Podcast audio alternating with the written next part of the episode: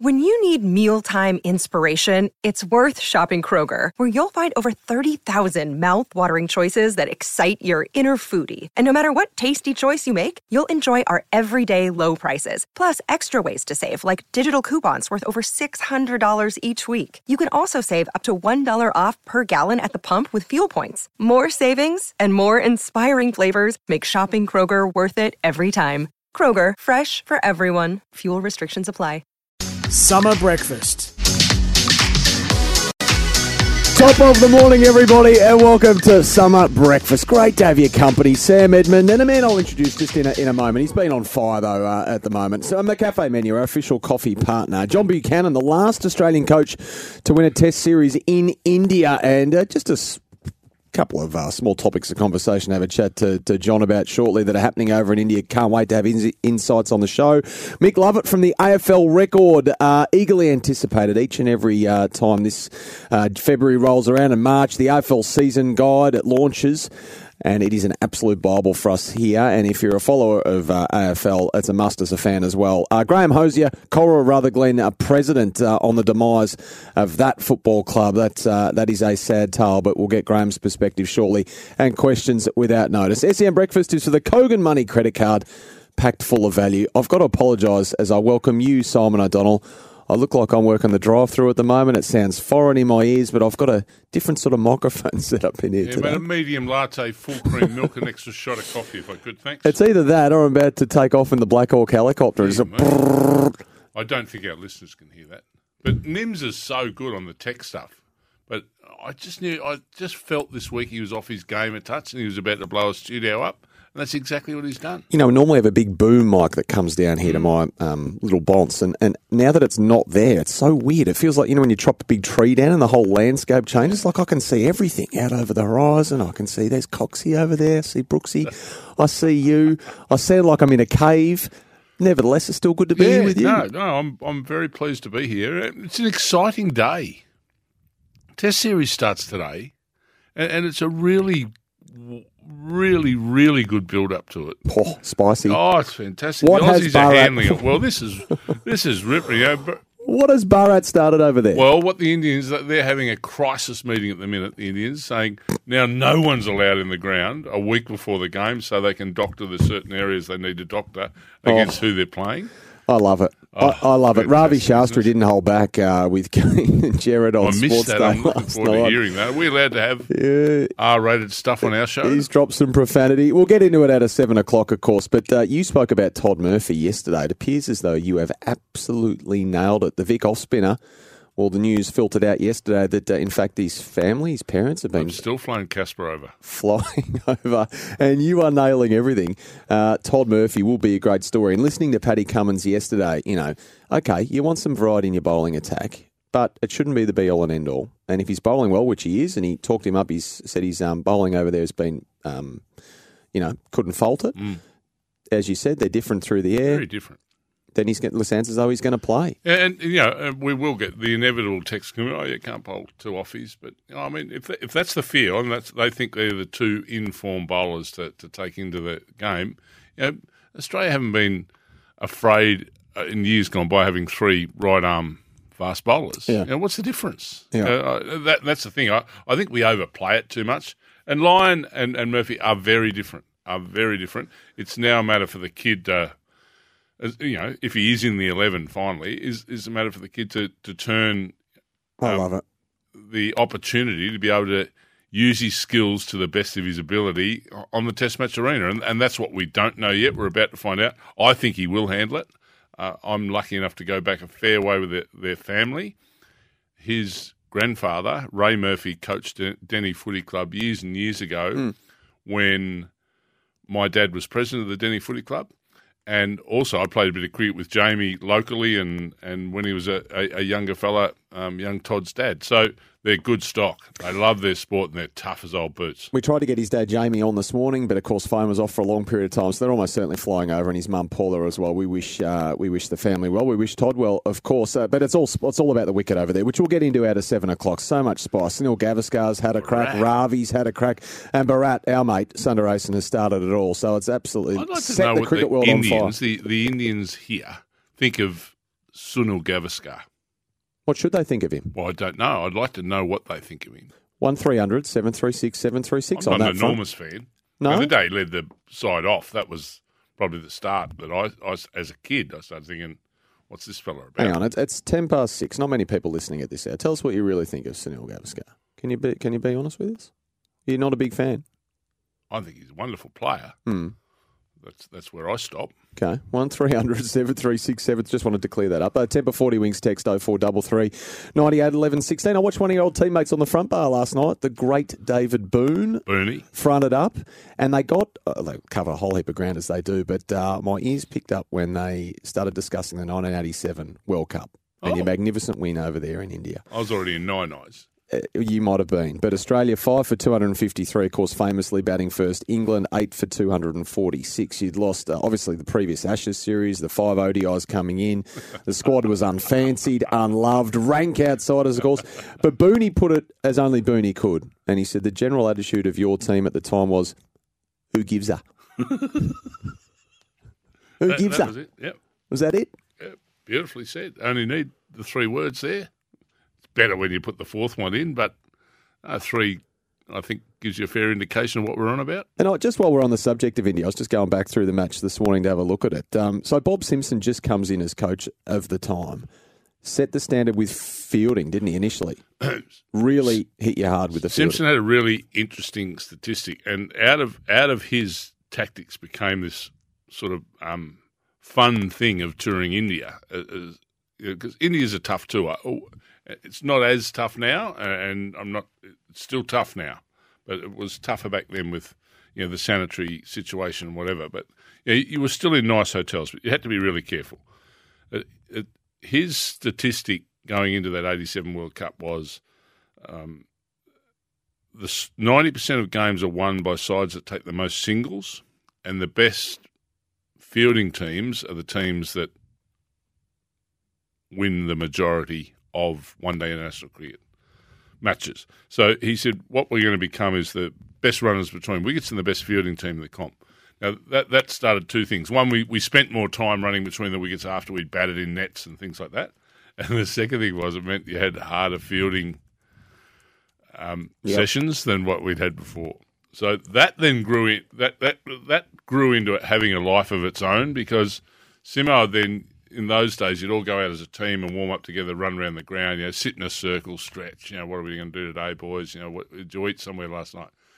And 9 times out of 10, it led to the boys having a chat about, you know, who went where and did someone maybe, you know, possibly have a couple too many beers than they should have.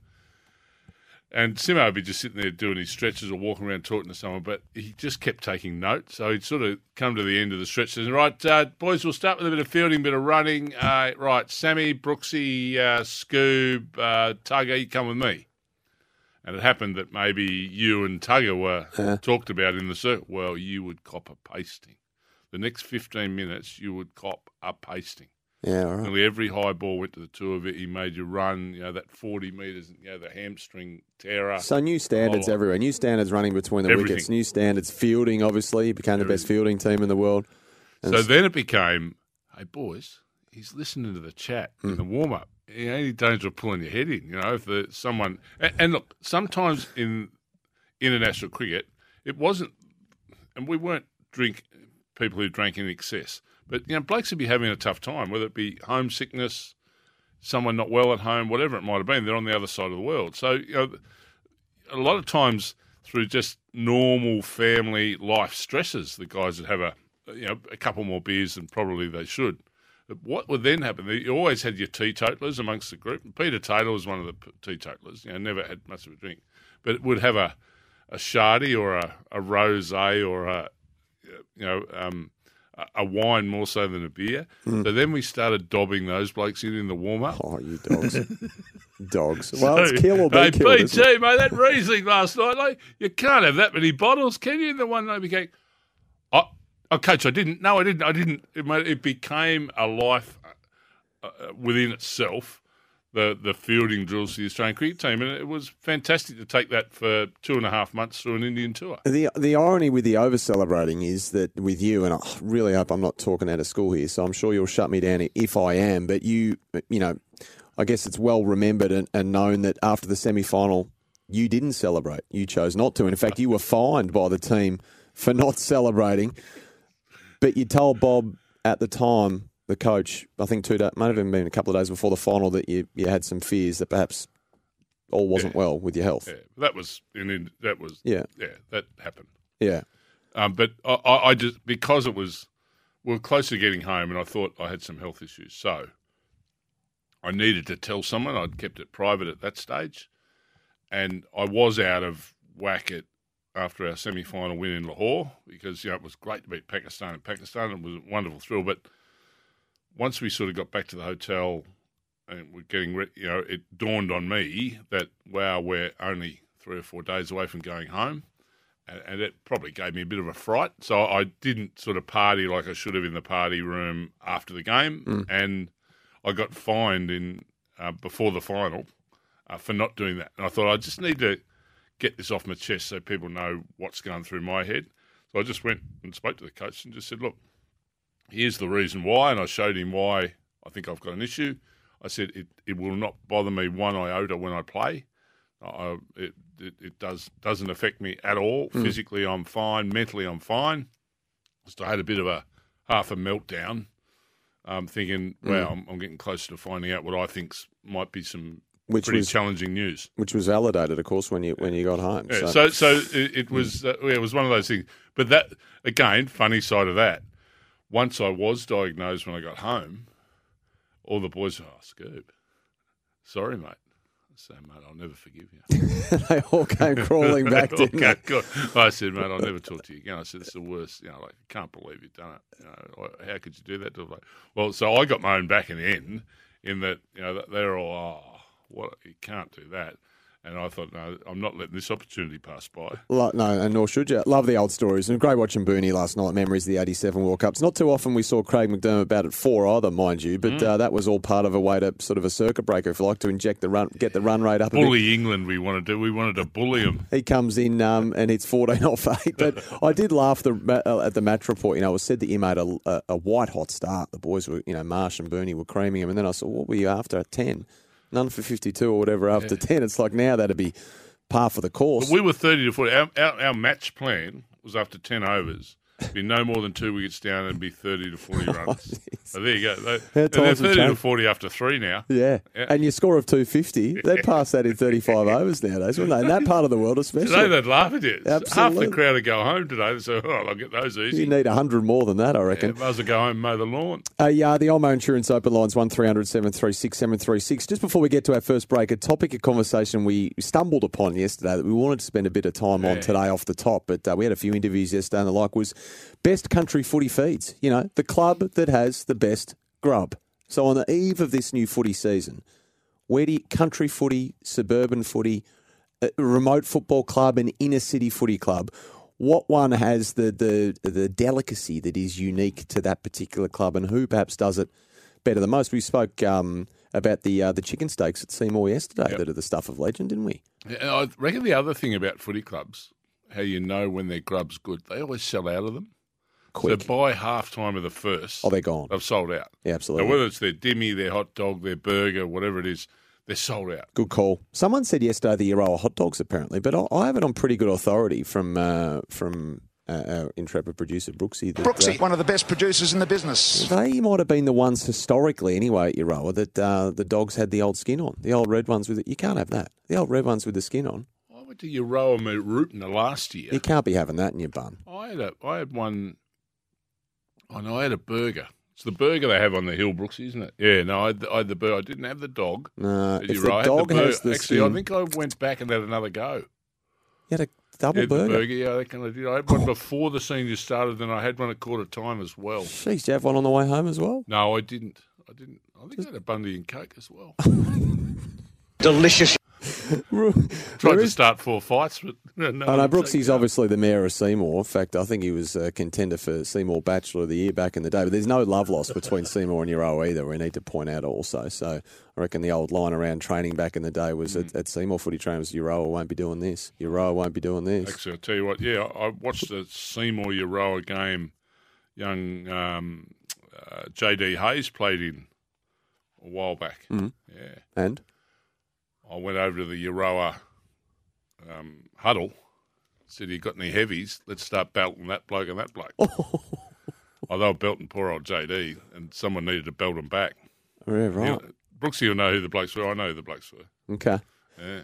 All right. We'll I was an old Assumption boy. I was disgusted at him.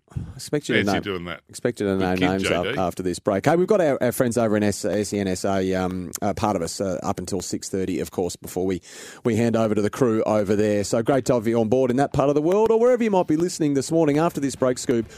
Small matter of LeBron James's all-time scoring record fell in dramatic fashion yesterday. The way it came to pass is so typically US, the way it happened. So we'll break it down on the other side of this. Great to have you on board as well. The Temper 40 Winks text is 0433 98 11 16. Get involved. Consumer's Choice winner Temper mattresses, pillows and adjustable bases. They conform to the exact shape of your body.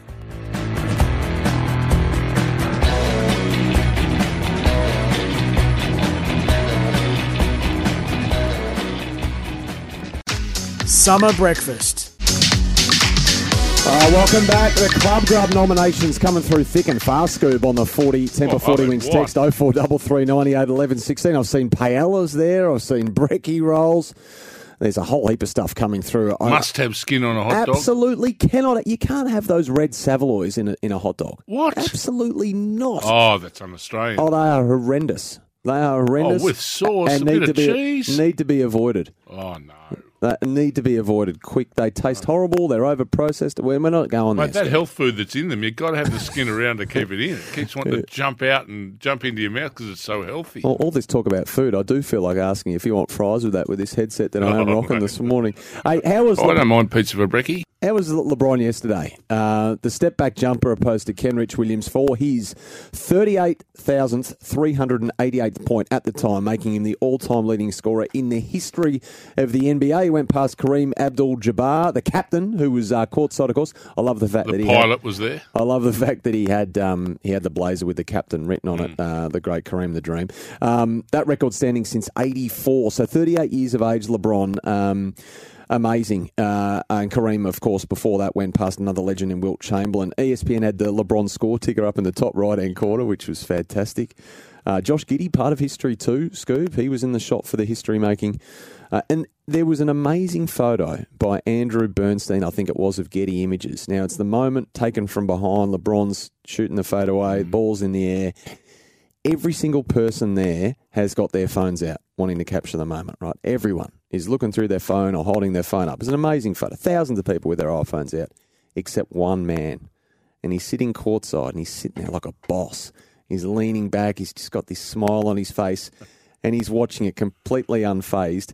That man was the co-founder and CEO of Nike, Phil Knight, who happened to be there among all the many celebrities like Jay-Z and Floyd Mayweather, and I think I saw there a whole stack of celebrities there as well. So I just thought that photo was absolutely incredible. Did you see much of this yesterday? No, what's bits and pieces of it? I couldn't get over the size of LeBron James, and it probably maybe because the focus of so much of the coverage yesterday was on him.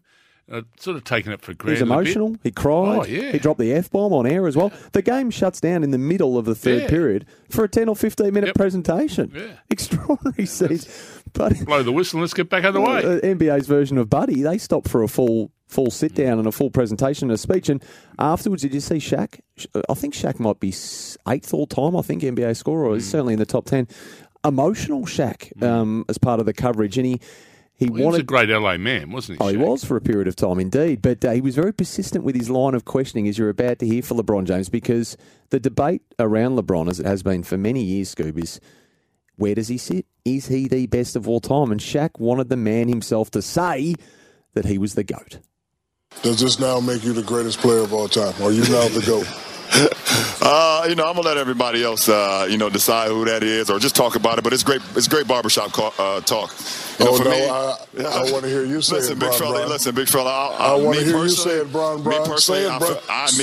Say it with your chest, Bron. I'm going to take myself against anybody that's ever played this game. But everyone's going to have their favorite. Everyone's going to, decide who their favorite is. But I know what I've brought to the table. I know what I bring to the table every single night and what I can do out on this floor. So, you know, I always feel like I'm the best to ever play this game. But, you know, there's so many other great ones, and I'm happy to just be a part of their journey. I'm going to take me, he said later on. I love Shaq's questioning. Persistent and good on him. John's in Richmond. Johnny, what did you make of it, mate? Hi, guys. Yeah, look, just on who is the greatest. Didn't his kids, LeBron James, decide that yesterday when they wore Jordans at the game? Well spotted, Johnny. Well spotted. Nice little observation for you. There was another observation as well, mate, and this is the beauty of it when you have 20,000 people with their iPhones out, is there was a piece of video shot from behind the LA Lakers bench, and everyone's up. The crowd's up, his teammates are up, and then there's pandemonium when the ball goes in. Antonio Davis takes a seat, his teammate, his high-profile teammate, nonplussed, sat down, unmoved. What do we make of that? There's a game to be won. Well, either that or is there no love lost between the pair? The news reports I watched last night, they lost, by the way. Yeah, the other bit that got me was people paid up to $70,000 for a seat. Yeah, Denzel Washington was the name. And then used their iPhone. Yeah, I know. They should be more Phil Knights in the world. How times have changed. Wow. A shout-out for Keezer. Throughout the year, we'll be talking about health and well-being, all thanks to Keezer. Struggling with knee, back or neck pain, rebuild your strength with a Keezer Physio today. Farewell, our SENSA friends. You can still listen to us on the app, of course, but if you want to go local, you want to plug yourself into Jared Walsh and Bryce Gibbs, they'll be joining you automatically, mind you, after the news headlines. What do they think this is, SENSA? That's right, Coons. So get involved in the 10 before 40 Wings text because we're going to read out some of these famous Club Grub items after this. Nom, nom, nom, nom. Yes, Greg's just texted in as well, Scoob, saying the hot dogs at Euroa are good, but the paella, cooked by Hunter Ward at Rochester is the best. That's extraordinary that someone would do a paella at a footy game. But how good in the middle of winter, particularly in some parts of the state, up in the northeast where she's a bit chilly. Nice hot paella. Oh, that'd be magnificent. How do you eat it? What do you mean, in a bowl with a fork? How do you normally eat rice? A footy. Oh, is there something wrong with that? It's got to be in your hands, does it? That's got to be in your hands, man. This coming from a man who just had 2 burgers at a game. I reckon, get a bit of sauce on your little finger as you're munched into the burger. Oh, I reckon hand on either side. Okay, all right then. Oh, it's the optics, is it? You don't like the look of the fork and the bowl. Well, I'm not sure whether a famous, and it is Spanish paella, isn't it? Yes, indeed it is. I'm sure that's appropriate. Oh, where's the hamburger from? The paella. We've had it's more Australian than a paella. We've adopted everything here.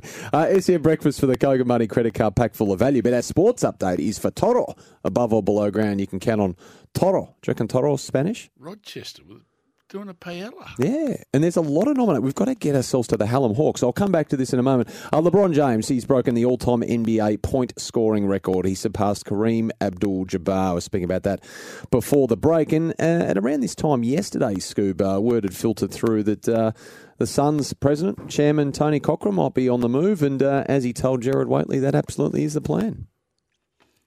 You got your little screen there in front of you? Yeah. Yeah, you want to tell me what happened to... I thought you were throwing to a bit of audio. No, I was throwing to you for a bit of Simon O'Donnell audio. Oh, right. Outspoken Suns chairman Tony Cochrane is stepping down from the Gold Coast board after 9 years. Working beautifully here.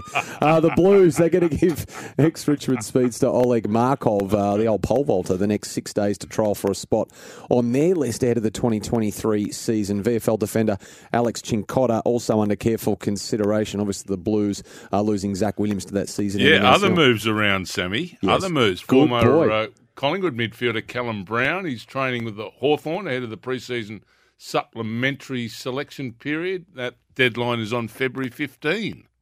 So you might get a lifeline, Brownie. Oh, yeah. Well, that's true, actually. Allegations, hasn't this just unfolded concerningly, too, that legendary footballer Barry Cable repeatedly sexually abused a Perth girl during his playing career. That's set to be tested in a civil trial, Scoob. Yes, plenty of news around about that. Plenty of news also around about Todd Murphy. Oh, yeah, and the momentum is definitely building for young Todd to make his test debut today. Just pause. Yesterday when you went into bat, pardon the pun, for Todd Murphy and said he should definitely be picked, did you know that he was going to be picked? Were you speaking with inside information behind you? No, I wasn't. Okay. You think I'm in George Bailey's pocket? I thought you might have been in the Murphy family's pocket. George won't look great because George has said you can't play. Didn't he say you couldn't play 2 off spinners together? Correct. I thought maybe I mean, it's been reported. Who knows if this is true or not? And we wouldn't know unless we're able to speak to them ourselves. But the Murphys have been flown over on the proviso, being told that their son's going to play. Yeah, that doesn't mean he plays. Right. Mum and Dad getting on that plane doesn't mean they wouldn't have told them. Play for us. Well, maybe say that he's in the mix. Good chance, really good chance of playing. Mm-hmm. But it's not a guarantee. Depends on where their doctoring finishes and starts, probably. All right. Whether the portions of the pitch are in his favour or not. Paddy Cummins wouldn't get drawn on the pitch debacle debate either. Instead, he just said Australia embracing the chaos. Paris Mayor Anne Hidalgo says there should be no Russian delegation at the Paris Olympics next year if Moscow continues its war against Ukraine. She did, though, leave the door open for Russian descendants who do not support the war to parade in Paris under a refugee banner. And the Aussies are going over for a learning experience to the Super Bowl. 3 AFL execs have headed over to the States, Gil McLachlan, Kylie Rogers and Andrew Dillon. They'll all be at Monday's match at the Super Bowl to I think from an entertainment point of view, to think, what are we going to do 2023 at the grand final? Indeed. I'm excited. He's excited. That's for Toro. Above or below ground, you can count on Toro. It's Anthony Davis. Come on, Sam. I thought you'd be more than a casual. Apologies. Antonio Davis always sticks in my head. When I was right into the NBA, Antonio Davis was a player for the Indiana Pacers, and I often say Antonio instead of Anthony. I knew who it was, just a simple typo, a verbal typo, if you will. Apologies. Some of these texts come through. Michael from Cranbourne, though, Scoob. Get around the Hallam Hawks. There's a loaded brekkie roll pre-game. Now, I'm all about the brekkie roll. I think that's important because you're covering off the under-18s early. They're kicking the dew off early. Yeah. So you can't be ripping into a hot dog at 9:30. Brekkie roll, perfect. Then there's a loaded hot dog after the match made by the sensational canteen ladies, obviously with a frothy to polish it off. The best you'll find, Mick says, out there in Cranbourne. What's the loaded roll? The loaded hot dog. Well, what is... The Hallam loaded, the early one, the loaded, is that a bacon and egg roll? Let us know the specifics of the recipe, please, Michael, if you can. Loaded brekkie roll, I imagine there's egg and there's bacon, there's probably a bit of relish, I'm just cheese if it takes your fancy. I'm planning my day. I'm thinking, okay, I've gone a coffee early, strong, extra shot. Yeah. I've hooked into a Hallam brekkie roll. I've then had 2 burgers for lunch and a can of Bundy and Coke. Then probably getting a bit peckish and going for afternoon tea with what? Bit of sponge and a couple of lamingtons, maybe a scone and cream, maybe wash that down with a further Bundy and Coke, and then you're sort of scampering around then thinking, who can drive the car? Dave says he studied the EFNL extensively. South Belgrave does the South Park burger, which is the best in the game. Bunyip Footy Club, best chips and gravy. I've never been a chips and gravy man, to be honest. Just don't want to soggy those chips up too much. Kids after school love them. They go and get their minimum chips, and then they just get gravy smothered all over. Not sure about it. Langy Burgers at the MPNFL finals are elite from Big Roo. Beautiful ground out at Langwarrin. Played there many times. Massive deck. Beautiful, at least when I was playing. Beautiful surface. Who were you playing for facility. Then? The Sereno Sharks, the home of the lobster roll that we spoke about yesterday. You played Langwarrin. And the truffle chips. Well, Langwarrin and then Mornington Peninsula League. They are. Of course they are. I didn't realise that. Big area, the Mornington Peninsula, as it turns out. Wow. Before we get to a break, let's go to Phillip Island. Johnny's in Port Augusta. G'day, John. Good morning. Hey, fellas. Good morning. What's on your mind, Johnny? You got us? I just read, by the way, it's here, and I know they're covering the cricket day, which is great, but will it be synchronised with Fox Cricket and all the rest of it? Because I'd love to listen to SCN with the mighty SCN with the Fox Cricket pictures and all the rest of it.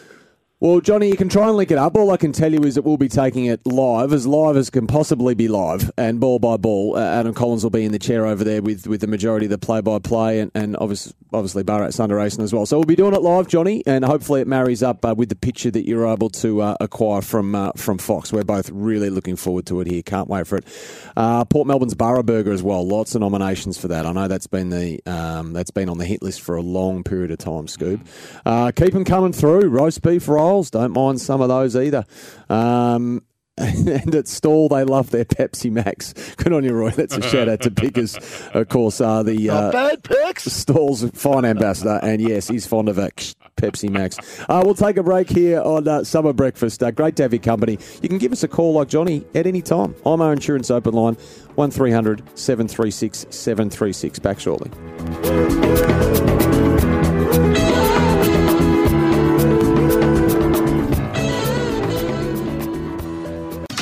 Summer Breakfast.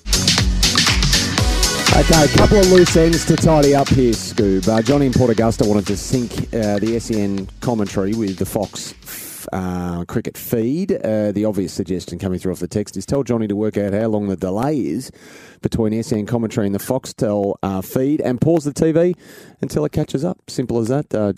Johnny, you can get it working beautifully. And Michael and Craigieburns texted back in. I'm so glad you did, Mick.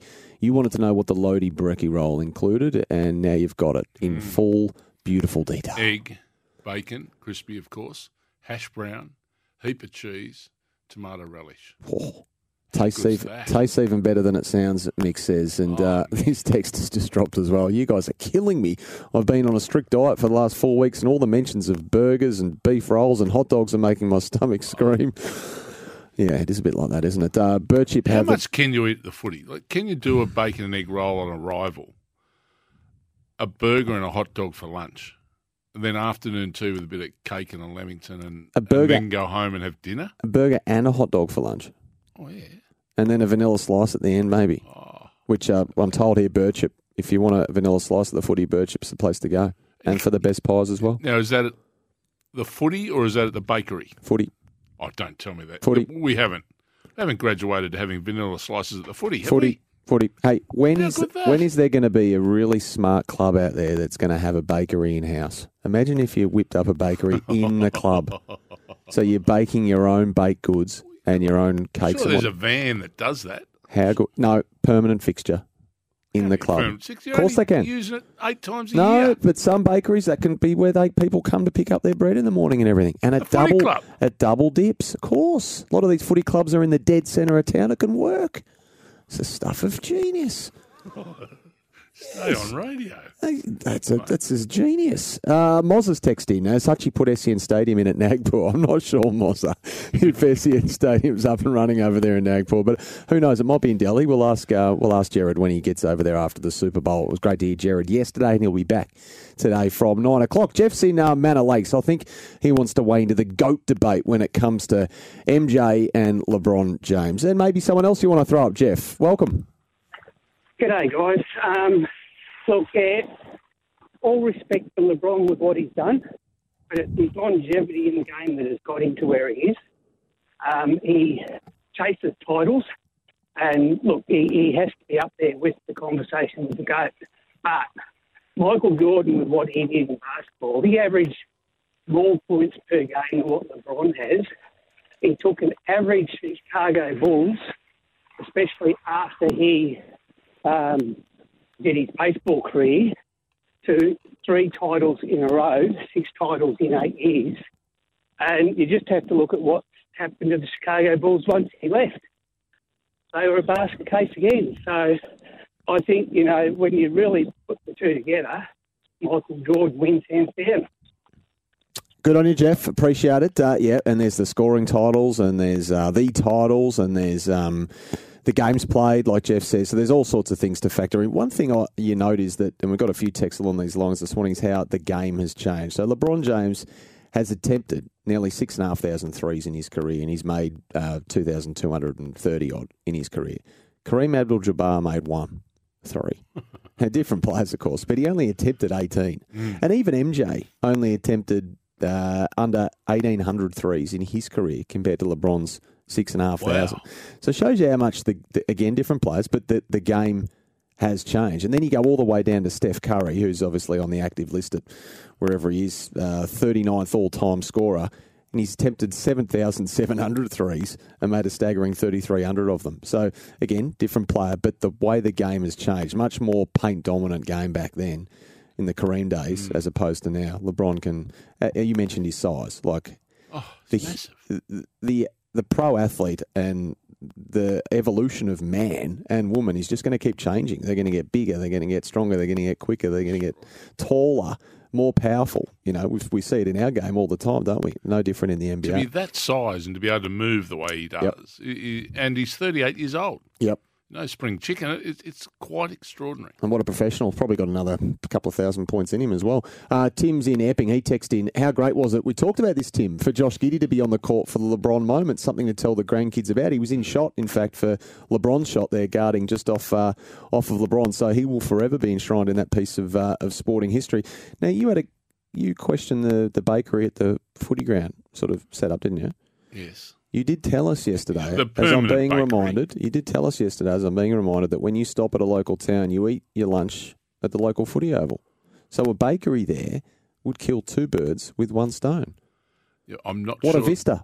I'm not sure there's many people that do the same thing as I do, because when I am sitting having my roll and having a look at a local footy ground, which I think tells a lot about a country town, yes, their local sports ground, there's not a lot of other cars there with me. That's because there's not a bakery there, but people often go to the bakery and then go to the park. Imagine having a bakery at a footy ground, open space, set up the picnic, and then come match day, it's all right there. Top shelf catering. Your enthusiasm is noble. You will admit it's a good idea prior to 9 a.m. this morning. I am certain of that. I think it's a complete and utter fantasy. Apologies to people listening this morning. I know I sound a little bit different. I'm rocking a drive-through style headset that the good friends at McDonald's would wear proudly of a day. We've had a sort of a malfunction in here with our more God, nothing is working today. So I'm flying the helicopter, I'm operating the drive-thru, and yes, I do sound a little bit different, so please excuse me for that. And no, someone texted in earlier, I can't duck out to JB during the ad break to grab a new one.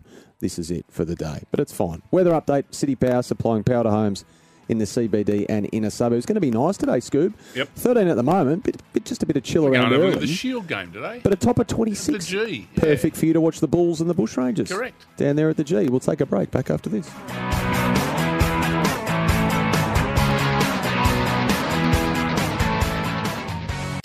Summer Breakfast. Welcome back. It's a Thursday morning. It's Summer Breakfast. It's Sam Edmund and Simon O'Donnell with you. Already got two cracking texts today, Simon, that are hard to split. One was from Mozza wondering if Hutchie's installed SN Stadium out at Nagport. Maybe he has. And there's this one from Scott, just coming back to LeBron James. Boys, my do you remember where you were when moment yesterday. I work at Nike HQ in Collins Street, and the office got together to watch LeBron, who's obviously a Nike athlete, Scoop, to see if he could get the record. 20 minutes before he gets it, my boss forces me into a meeting, and I'll miss it. I think I'm going to work for Adidas. I didn't mind that one, Scotty, and bad luck that you missed it. Boys, the best thing Jordan ever said on the court was when he noticed Kobe Bryant wearing a pair of his Jordans. Jordan said, "You can wear my shoes, but you will never fill them." What a statement. Pretty good. Up there with one of the best trash talkers in all of sport, wouldn't he, MJ? Talk. I would think so. Absolutely, yeah. Walk the walk. Yeah. He didn't mind. The more pressure he put on himself, I reckon, the better he got. Yep, indeed. The call of the year is back too, thanks to Toyota for a tougher appearance at every angle. You want to search Toyota Hilux Rogue today. And Gaz and Tim, who are back next Tuesday. Hasn't that rolled around quickly? They're back already? What? They'll be giving away a Toyota at the end of the year. And actually, I didn't park this text, but someone said, big thanks to you for your 3 months of breakfast radio as well, Simon, and that we'll see you again in another couple of months when the boys take some more leave. So you've been magnificent. And you need it today because it's a big day in the world of cricket. The first test starts, 2:30, ball by ball here. We'll take you to India right here at SEN. Now, you won't miss a moment of it. And boy, the build-up, as you mentioned, could not have been spicier. So out of 7 o'clock, after these news headlines, we are going to rip right into it. Have you had an update from Casper? Did he get there safely? I have not heard from Casper. What's he going to do with Swepo not playing? Do you think he'll fly straight back? Yeah, well, he was of the mind that you don't play the two off-spinners, traditional off-spinners in the same setup. Played a lot of cricket with Glenn McGrath and Brett Lee, if I remember rightly, and Jason Gillespie. All right, this is your... four fast bowlers, all right hand, all in the one team. That was him yesterday at Tullamarine. Well, fast bowlers are not the smartest, sharpest tools in the shed, are they? Eh? You are entitled to an I told you so moment. And then there's the small matter of the pitch that's been... triangle sandwich short of a picnic. Ravi Shastri said that is absolute bullshizing that they're cheating over there. He didn't swear, did he? Absolutely did. Everyone else has weighed in. We will too after this. Summer Breakfast. Welcome back. Great to have you on board. Hope your Thursday morning has started brightly. It's certainly going to be a bright day in this part of the world. Nice top of 26 degrees today. On the McCafe menu, our official coffee partner, the last winning Australian cricket coach to tour India, John Buchanan, is going to join us a little bit later on. Can't wait to have his insights on the program. Mick Lovett from the AFL Record. The Bible's out today, the AFL season guide. Graham Hosier is the president of Corowa Rutherglen Footy Club. Questions that note are still to come, all for the Kogan Money credit card. Packed full of value. Brian has texted in as well, just quickly here, Scoob. A big shout out to you. As a result of the discussion yesterday, I had baked beans for breakfast for the first time in 2 decades. Good on you, Brian. So you inspired Brian and a bit of bowel movement as well off the back of it, perhaps. Before we rip into to matters over there in India, my outstanding idea for bakeries to be housed inside Football Club might have the support of Rob in Geelong or maybe not. But nevertheless, he's called in on the IMA Insurance Open Line. G'day, Rob. Yeah, g'day, boys. Love the show. Listen every morning. You're a good man, Robbie. Hey, Rob. Look, I think it's a really good idea for the fact I lived in some country towns and I always was up at the local cricket clubs. And do they not all have like canteens and little sitting areas and things like that where you can go and have your pies and things like that and have your beers after a game? I think it would be a terrific idea to open up some sort of bakery inside the football clubs. Rob, look, I beg to differ. I don't think you're going to get the traffic that you get in the main street. And, you know, that's where I reckon bakeries become synonymous, serving the whole of the community. I think you're isolating part of them at the sports ground, but you and Sammy are pretty strong on it. I know Sammy's strong on it in here, Rob, and you've backed him up, which surprises me that he's getting any sort of backup for the bakery at the footy ground idea. I don't think it's got enough legs. Good on you, Rob. There's an old saying, Kevin Costner's favourite, build it and they will come. Oh. Hey, now what has Bharat Sundaresan started over there in India? Because they've built it and they're coming for it. It's the wicket for the first test that has been, well, in the eyes of many, and particularly in our country, has been doctored borderline cheating is the strong terminology in some quarters. Now, if you've been living under a rock the past couple of days, it was this time yesterday where the photos emerged via Bharat, who was on hand to watch the ground staff there at Nagpur roll and water the wicket for the first test, save for just a couple of patches outside the off stump if you're a left-hander. Now, I do have to say, I love the saying that's come up in defence of the wicket, saying it's the same for both teams. Like, it's the exact opposite of being the same for both teams. We've got a glut of lefties in our top order, and they might have two in their entire 11. So it's not the same for both teams at all. I'd just like to see the pitch being the same for the complete area of the pitch. That's true as well. There's a bit of patchwork quilt about it, isn't there? Oh. Yeah. How bizarre. So is it gamesmanship? Is it too far? Is it doctoring? Is it cheating? I'm just as interested in Paddy Cummins and Australia's approach to it, knowing they were going to be bombarded with questions and how they approach it. See, series hasn't even started yet. Long tour. Do we just set this thing on fire right from the off, or do we keep our powder dry and let other people get all argy-bargy about it? And they've chosen the latter. So Pat Cummins, very measured yesterday, doesn't want to poke the bear. In fact, he used the terminology, we have to embrace the chaos, which is a powerful message for his own team to not get distracted by all the hysteria and all the controversy. And it's, I think, designed not to... You listen to people say, series have been lost over there when the locals get upset and you poke the bear, so to speak. I know Bharat's big on that as well, that once India get angry and upset, it's over. So it's interesting the way the Aussies have chosen to handle it. And I think that's a smart way, particularly at the start, you know, the start of the tour. Let other people fight their fight. And this is where we need a really strong administration too. So now say, well, look, you know, if this is the case and whether the surface and the way it plays backs up the photos that have been taken, I mean, your cricket authorities have to make sure they really belt the door down and say something has to be done here. Now, I have no problem with home ground advantage. I have no problem with a custom made pitch, if you like. That, you know, in the baking sun in India, you're going to get low, slow pitches that turn. But when now you've made it into a jigsaw puzzle, and you are designing a pitch that will favour one side and not the other deliberately, with left and right-handed batsmen, for example, that we're going to possibly experience in Nagpur, that's now we've gone too far. And, you know, I love Ravi Shastri. I think he was a wonderful player for India. He's a good bloke.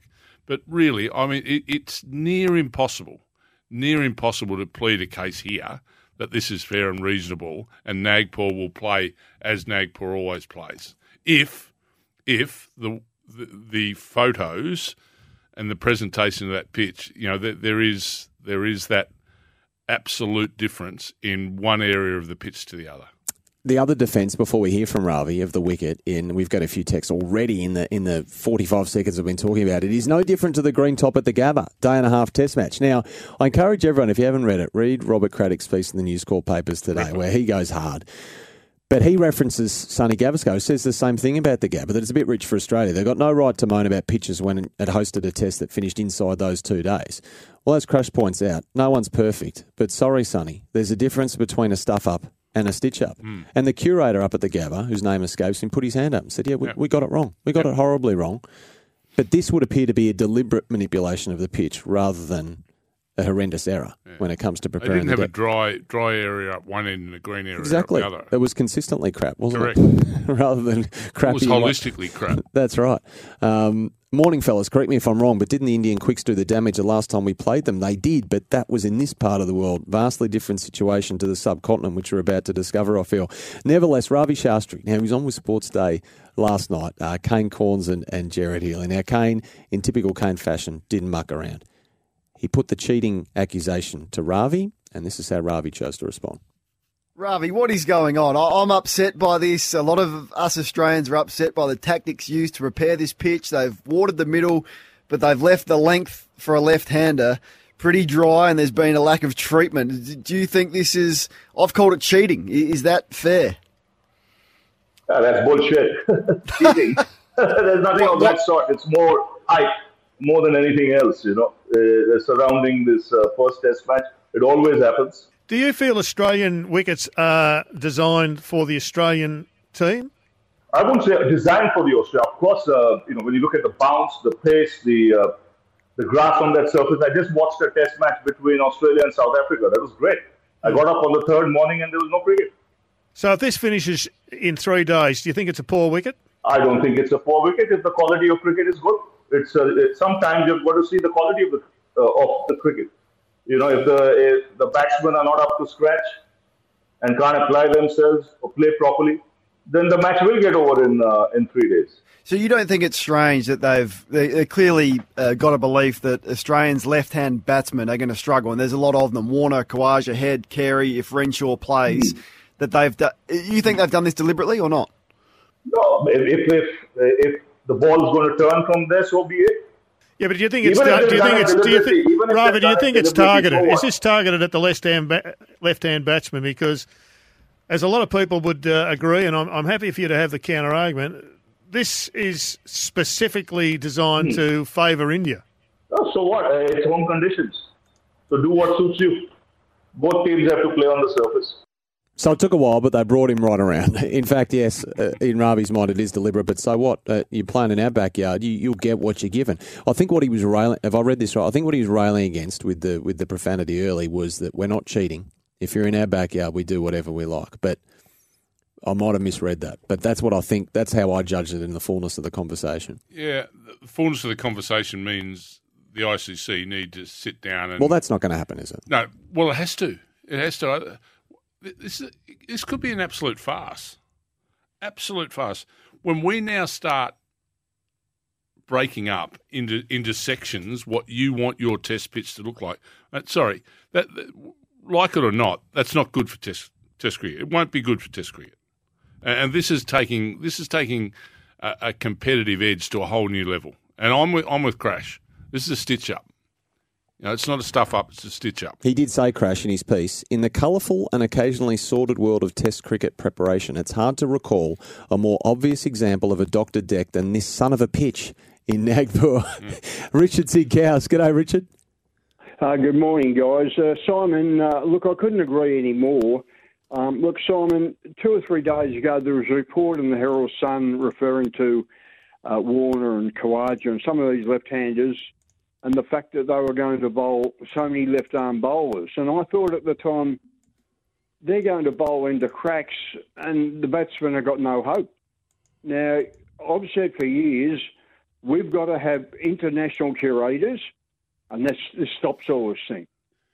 Now, all as I want is pitches that have a characteristic. They play to that characteristic. The Gabba does every year. Adelaide Oval does every year. Perth does every year. Melbourne, they've had their issues with in time, and they've fixed it. Sydney does with the rain. Sydney used to spin a lot. They've changed it. You know, like it's fair and reasonable. There, you know, people are texting in here now saying, you know, we doctor pitches. That's crap. That's absolute crack. The Gabba wicket has played the same way ever since I can remember playing cricket.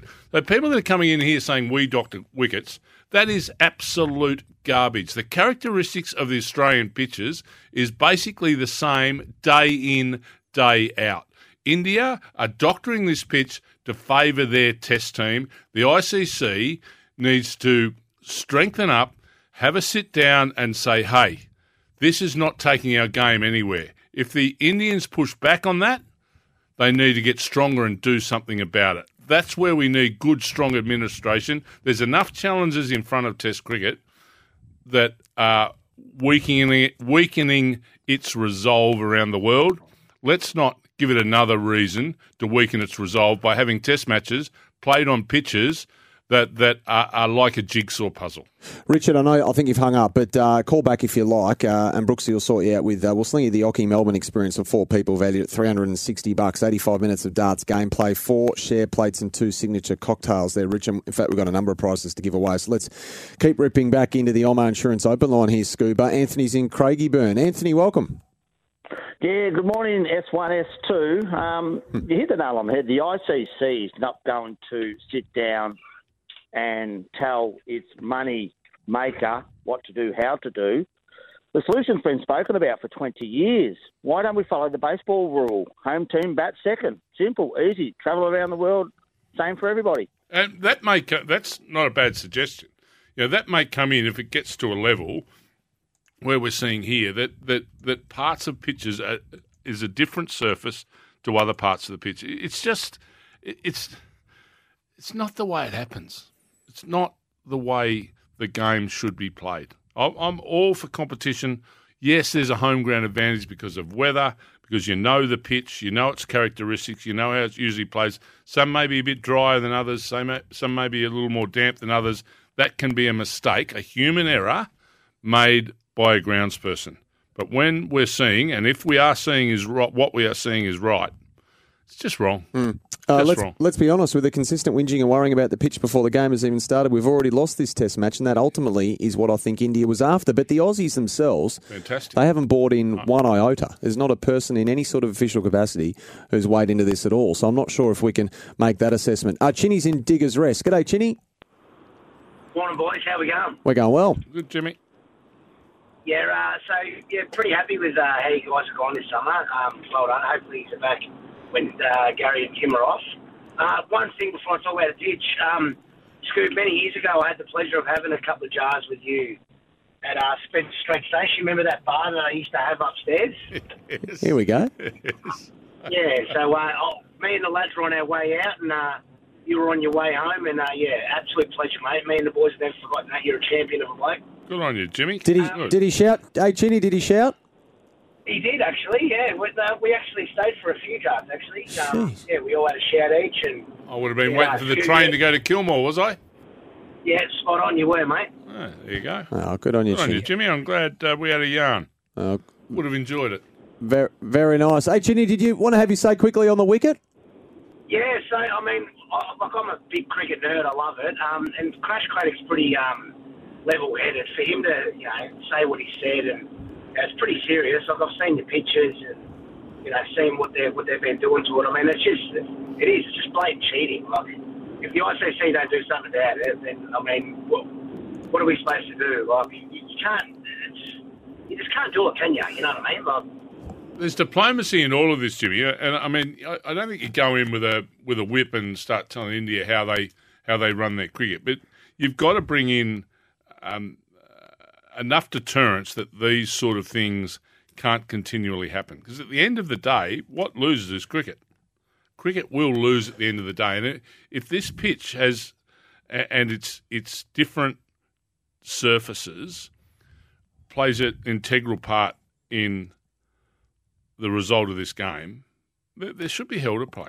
Hey, Chinny, I've just been just absolutely dying to give away this double pass to the Southeast Melbourne Phoenix final against the Perth Wildcats. It's tonight, so hopefully you can get along. If you want to go, hang on the line. Brooksy will sort you out with the tickets. It's the first ever home final in Phoenix franchise history. Tickets are otherwise available at Ticketek. You can go on us if it takes your fancy. A lot of texts coming through here, Simon. One of them, just before we get to the break, why don't the Aussies select an entire team of right-handers as a counter-attack? Now, we can't do that, but what we can do is pick someone like a Peter Hanscom, who might end up beating Matty Renshaw to the post. If Cam Green doesn't play, of course, there's a spot there, logically speaking. So let's talk a bit of selection on the other side of this, because Todd Murphy, it would appear, is well and truly in line to play over there in Nagpur. And you were well ahead of the game on this one yesterday. You were unequivocal that he needed to be picked. 1300 736 736. Justin, David, Tommy, we'll get to you also on the other side of this.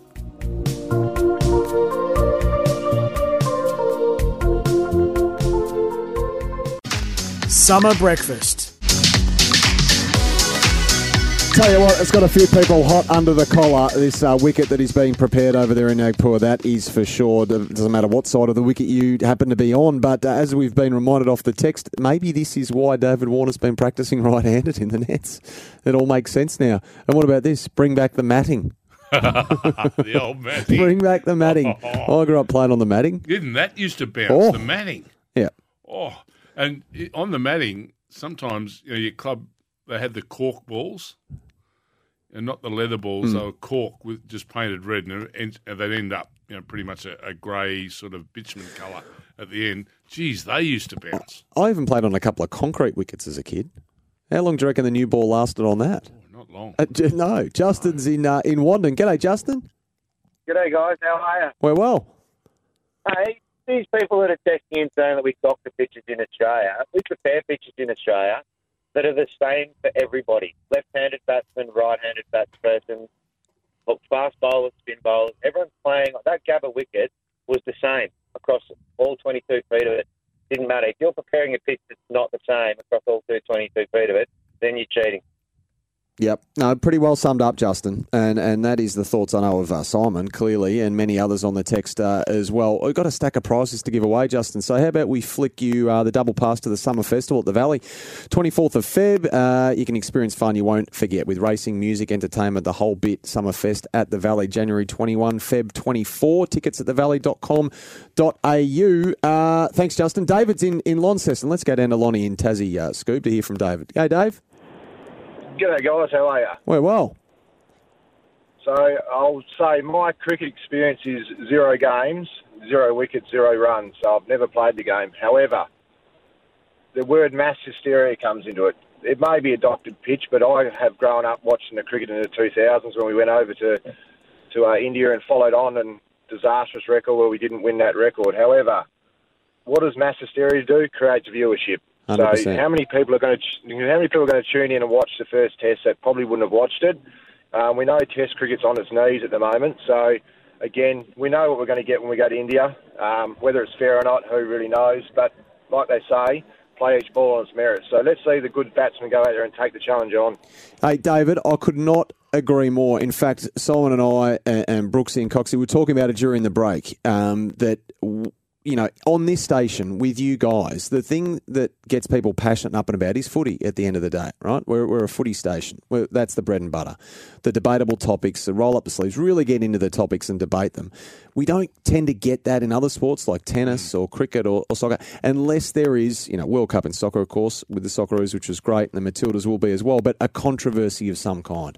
So whether it's Nick Kyrgios or whether it's ball tampering or, in this case, alleged pitch doctoring, but with this, people will come for it, David, and you're right. It's the spice of the series. It will only enhance it. That's why we're here to make comment. And the good thing about what the Aussies are doing, they're not entering into it. They're staying within their little huddle, and they're preparing for the Test match to play under whatever conditions they are presented with, which is wonderful. Let us do the debating. Let us do the scaremongering. Let us, cast dispersions. Have our say, but within that bubble representing Australia, they're going out to win a Test match. Just one more call before we take the news. Tommy's in Tooradin. Tommy, welcome. Good morning, boys. How we going? We're well. That's right. Just a couple of points. First point, Scoob, as you want to see the ICC and all that. It's run by Indians anyway, so they're all probably going to sit down and just have a laugh about it. Second point is that with this pitch and obviously doctoring and all this sort of stuff, like the Aussies are probably just sitting around and going, righto, let's win this. Could you imagine if we actually won this after they're doing all this sort of stuff and we actually won that first test? If we win this first test after what they're doing, that's just going to soar our spirits within the team, and India could potentially be a wreck for the rest of the series. So if we go out and at least draw this test, it will have a psychological effect, positive for us and negative for them. Tommy, we'll flick you the Signa Boost Power Bank, $59.95 it's worth. Signa Boost Power Bank keeps your phone, tablet, earbuds powered 24/7. They are magnificent. David's texting from Newport, Scoob. The suggestion that India have engaged in anything untoward in the preparation of the Nagpur wicket is outrageous and offensive. The Indian Board of Control is meeting as we speak to decide on an appropriate sanction to impose on the ICC. Don't be surprised. I thought he was serious until I read. Don't be surprised if it involves a substantial fine or even suspension. I don't mind it, David. Magnificent. Let's talk Todd Murphy on the other side of this. His parents, Jamie and Mum Paula, we think have flown over, family members as well, for what would be magnificent if he was piloted into the side. Scoob, you spoke about that yesterday. Peter Hanscom also in the mix there as well. Given the need to replace Cameron Green in the lineup, also what sort of bowling lineup are they going to take in? So there's plenty of time to talk about selection on the other side of that. Pat Cummins said the selectors have picked the side, but he's just going to keep his powder dry in terms of naming it for now. So let's take the news headlines with Anna Pavlou, shall we? And we'll be back on the other side of it. The SEN Breakfast Summer Style show is brought to you by Kogan Money Credit Card. Packed full of value. John Buchanan still to come. Mick Lovett as well from the AFL Record. Graham Hosier, the president of Corowa Rutherglen. Questions without notice and your involvement as well after this. Yes, indeed, you will. Only a matter of hours away before we take you to India. 2:30, our coverage starts of the first test between Australia and India in Nagpur. And it has been, Simon, you have to go back to the 1988 tour of Pakistan to find the last time Australia opted for two right-arm off-spinners in their bowling lineup. That was your mate Tim May and Peter Taylor, but we might be able to go back to the future with Nathan Lyon and the rapidly emerging Victorian Todd Murphy. He'll do. Tell us a bit more about him. So it's been a whirlwind start to his first class career. 29 wickets at 25 in 7 matches. 3 for 44 he started with. 4 for 42 his most recent Shield game against New South Wales in December. For those who haven't seen a lot of him, you spoke about him earlier yesterday. Flight fast through the air, totally different shape to Lyon. Correct, totally different shape. Far less loop, a lot more pace. I reckon there might be between 5 and 10 kilometres difference in pace. Yeah, right. And when you come to that natural variation that people talk about on wickets that start to wear and maybe dry, with that extra 5 or 10 kilometres an hour and still being able to spin the ball and get the ball just to slide a little bit with arm balls, etc.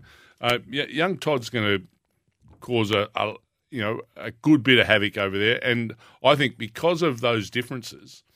They're not apples and apples. It's an apple and an orange. They're two off-spin bowlers, but they are their dynamic is very different. Goggles, they call him, down at St Kilda. Yeah. He wears the specs. He's got the glasses. He does. He wears the specs. So a lot of the scuttlebutt around selection yesterday had Peter Hanscom, right in the mix after a 4-year absence, I think. So Ashton Agar started at the SCG, Matt Renshaw as well, probably in a bit of froth and bubble in terms of their spot in the side. Scotty Boland almost certain to come in for Josh Hazlewood. So with Todd Murphy, there could be as many as 3 changes in this 11. Let's go to Sammy Naspindale, who wanted to weigh in on the selection for the Aussie team this afternoon, our time as well. G'day, Samuel. Yeah, g'day. We've got a history of just not being bold enough. I reckon Cam Green, he can't bowl, but I reckon play him anyway because he's a right-hander. And look, now is probably, we're very polite around David Warner and his retirement. Now is probably the time to replace him with Hanscom. They might have almost done us a favour here, and we bat the right-handers. Sammy says, be bold, be aggressive, Scoop. Just cut Warner here and play Cam Green in front of... Would you play Cam Green ahead of Hanscom if he can't bowl? Interesting question. I think they would. that they would play Green in front of Hanscom. You know, I think we're being bold with it. With the Todd Murphy selection's bold. Mm. You know, that is bold. It'd be interesting to see now, you know, how many spinners we do play, and it's becoming a trait of Pat Cummins' captaincy is that, you know, lets nothing out from a team point of view until the toss. He just keeps it that way, likes to do it that way. Yeah. So they can, you know, if there is a late swing, a late change they need to make, they can do it without too much controversy and discussion. So we won't know that Australian lineup obviously until they get to the toss. So, you know, we can speculate all we want.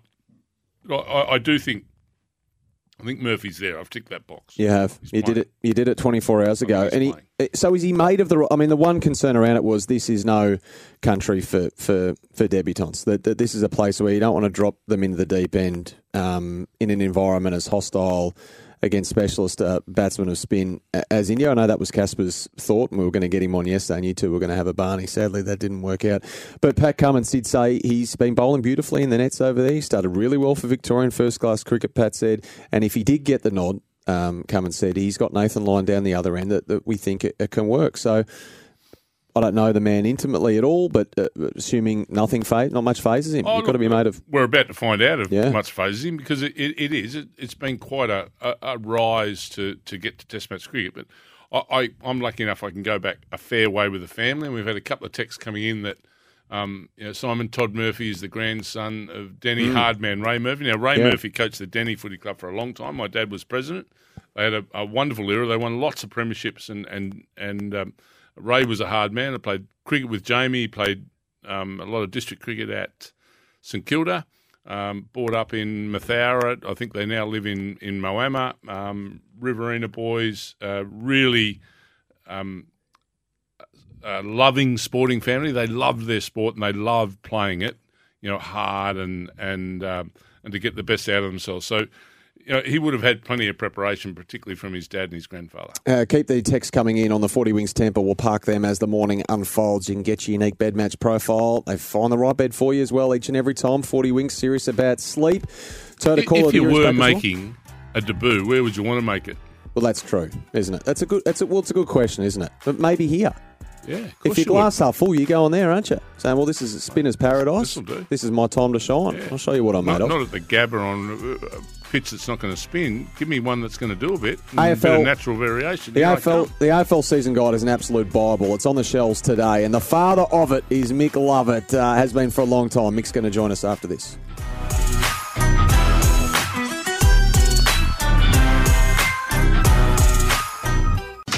Summer breakfast.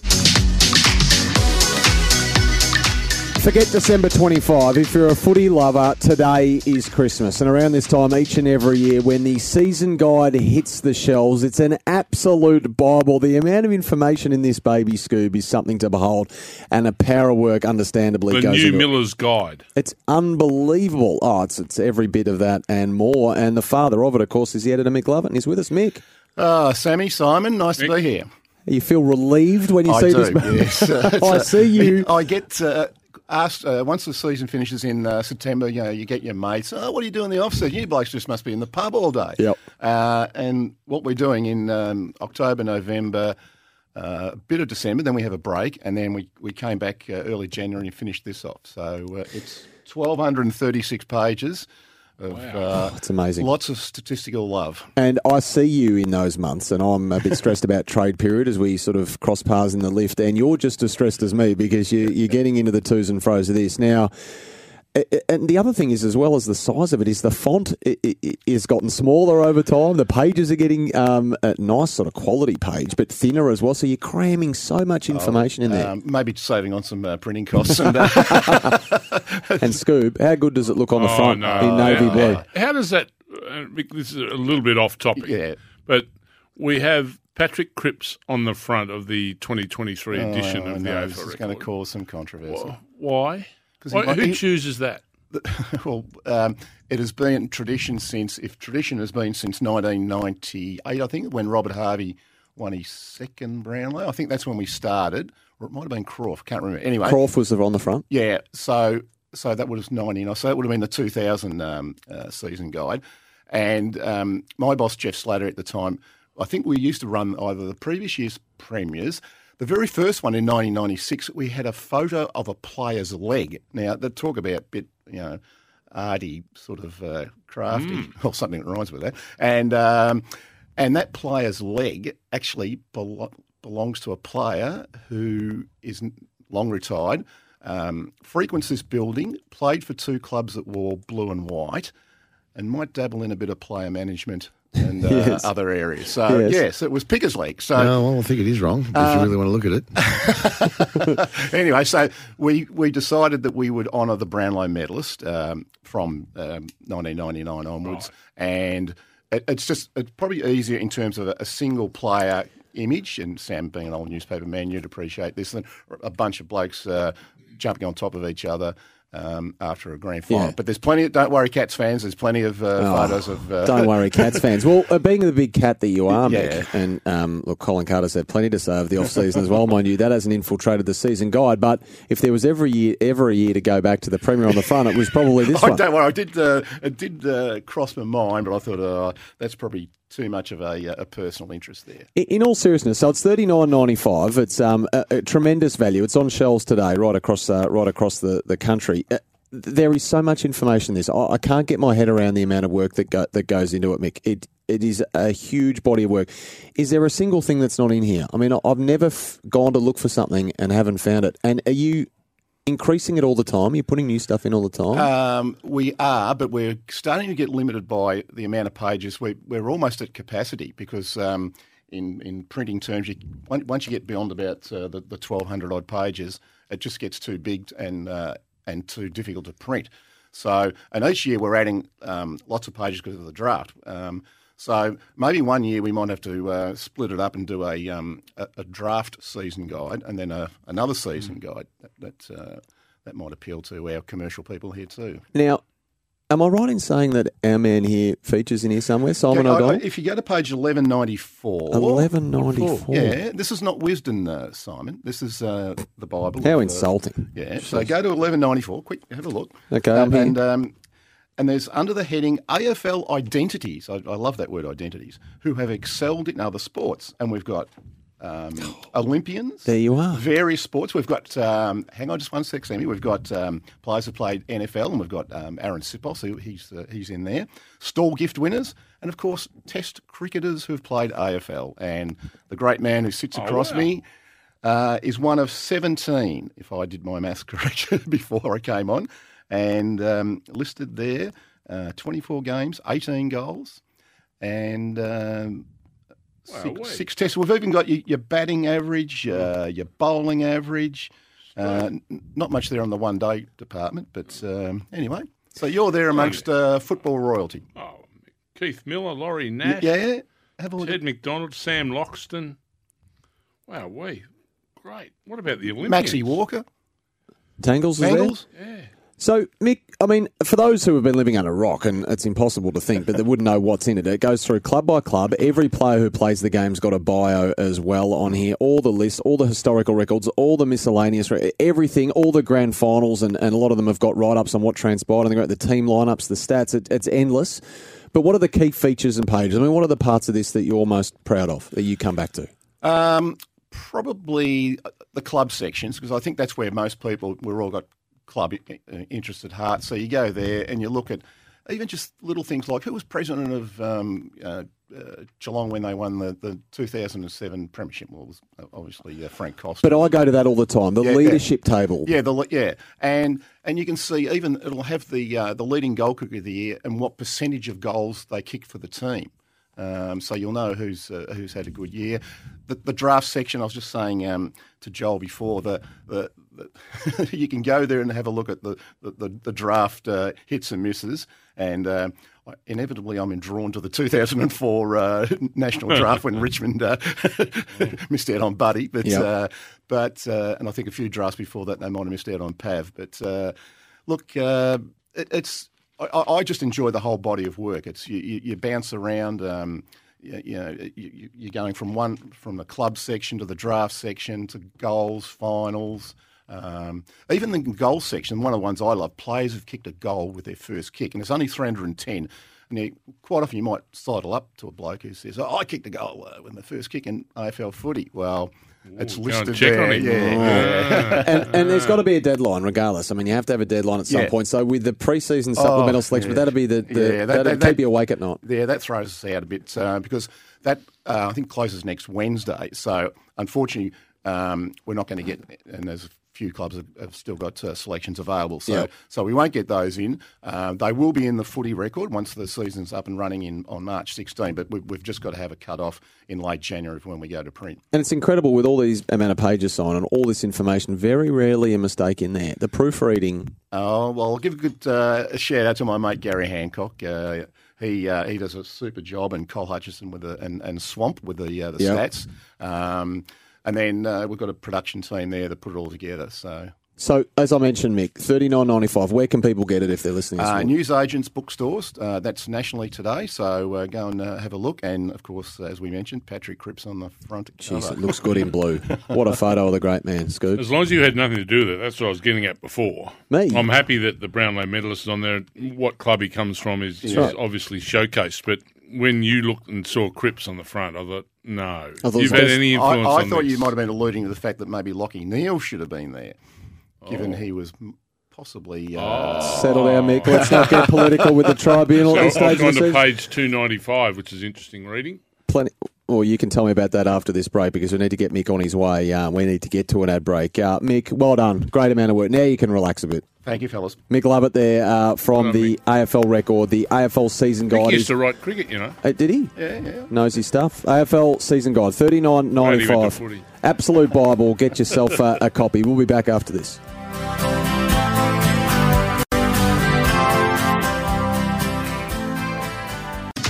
Summer Breakfast.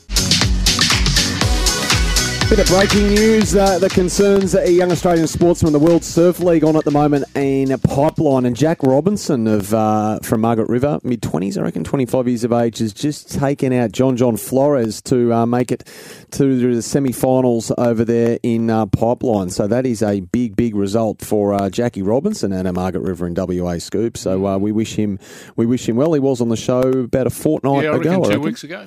So we wish him well. Steve and a number of others haven't forgotten that day. Obviously, you pulled on the famous white, red and black at the Saints. And he says, Scoob, you've got some hide talking about pitch doctoring. What about your Saints at Moorabbin? Sprinklers on a Friday night before a home game turn the centre square into a quagmire. And you've got no defence for that either. But... Oh, mate, there's poor plumbing. Is that why the showers are always cold? Oh, no, that was deliberate. Oh, okay. It used to turn the hot water service off on Saturday morning, so... Visitors had cold showers, but we could never get that drainage right underneath the pitches there, and there was always a leak. And forever we were digging it up and trying to source it, and I think the piping was just not satisfactory. Ben in Langwarrin, don't sleep on Labuschagne's leggies, he says. Has the ability to turn the ball, particularly outside leg and tie-down batsman. Could be an asset on a doctored pitch. Plenty of part-time spin in the team should the overs drag on. I reckon if Bharat was... in the stands at Moorabbin, he may have got a photo of Ian Stewart on a Friday night with a hose in the middle of the ground. I just hope Bharat didn't take those photos before they'd finished preparing the wicket. Like, what if they just take the covers off today and it's absolutely perfect? It's a good stitcher. Hope it didn't go too early. Hey, John Buchanan's up next. Summer Breakfast. Well, Australia has won one Test series in India in 44 years, and our next guest helped orchestrate it, Simon. John Buchanan coached the Australian cricket team from 99 to 07, and he remains the last successful coach to tour India after that 2004 triumph. He's coached in the IPL, he's a member of the Queensland Sport Hall of Fame, and he joins us on the line. Good morning, John. Welcome. Good morning, gents. How are you? We're very well. We're eager to tap into your mind and what you might have made of what's been a volatile build-up to today's first test. Yeah, so it's probably been less than ideal for the Aussie boys with obviously carrying a couple of injuries going to India, and they're hoping, I guess, Green might have come through for the first test, and then, of course, Hazlewood on top of that. So that probably...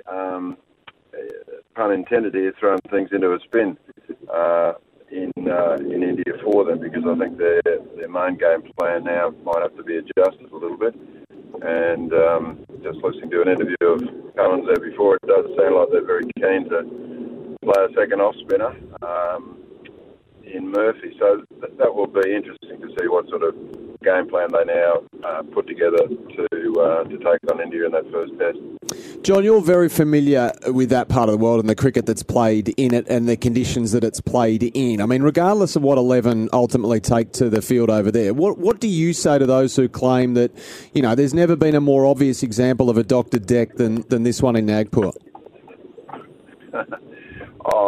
I'm sure when teams visit Australia and they come to the Gabba first up, they probably say exactly the same thing, except it's in reverse. It's a green top and it bounces and it moves around, you know. So, look, curators around the world are renowned for, you know, producing wickets that only they can do in their own conditions. And I think, you know, if we talk about sides, you know, being able to adapt, adjust, then that's what touring sides have got to do these days. They face a whole range of conditions that are foreign to their home soils, but if they're going to be regarded as a very good team or even a great team, you know, you have to be able to adjust to whatever conditions are placed in front of you.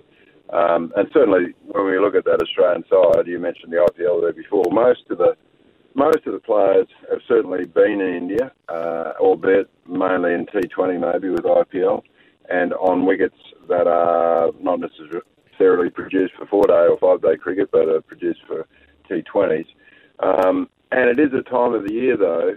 You know, we're now February, March, and when we went there in 2004, that was October, November. So October is a period of time, obviously, coming out of the monsoons and everything's a bit greener and a bit lusher, and the wickets aren't worn. They're not subjected to the constant play and the constant heat of India, whereas this time of the year, that's what you're going to face, irrespective of what people might make of, you know, particular conditions and curators. That's what you're definitely going to face throughout India.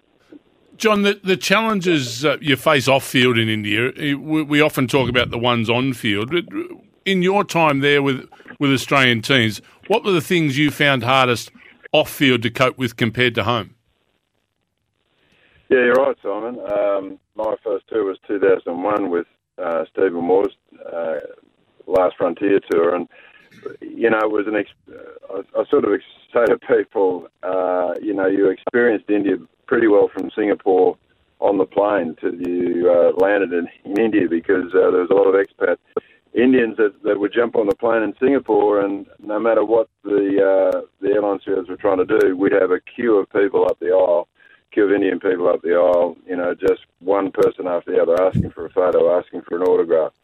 And then, you know, once you land and you open the, you know, entree into the airport, India just confronts you straight away. Every sense, you know, is confronted, and it can be an overwhelming place. So I think it's a bit like swimming in the ocean, you know. If you try to swim against the tide of the rip, well, every likelihood you're going to drown.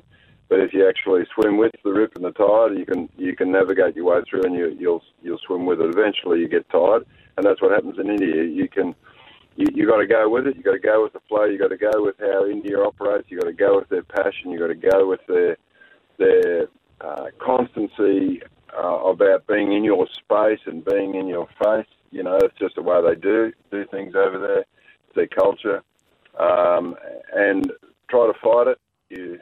You know, it just overwhelms you. In the end, it will overwhelm you anyway.